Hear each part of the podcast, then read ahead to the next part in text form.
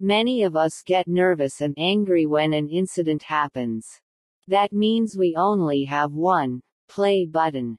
An incident followed by a reaction. Again an incident and a reaction. How about a pause button instead? If an incident happens, we should pause immediately and check that we are not giving sorrow to anyone through our thought, word and action. If we keep doing the practice of knowing how to behave, then within a few days we will be able to think of the good for everyone without this pause button in the play button mode. As the thought, so is the life.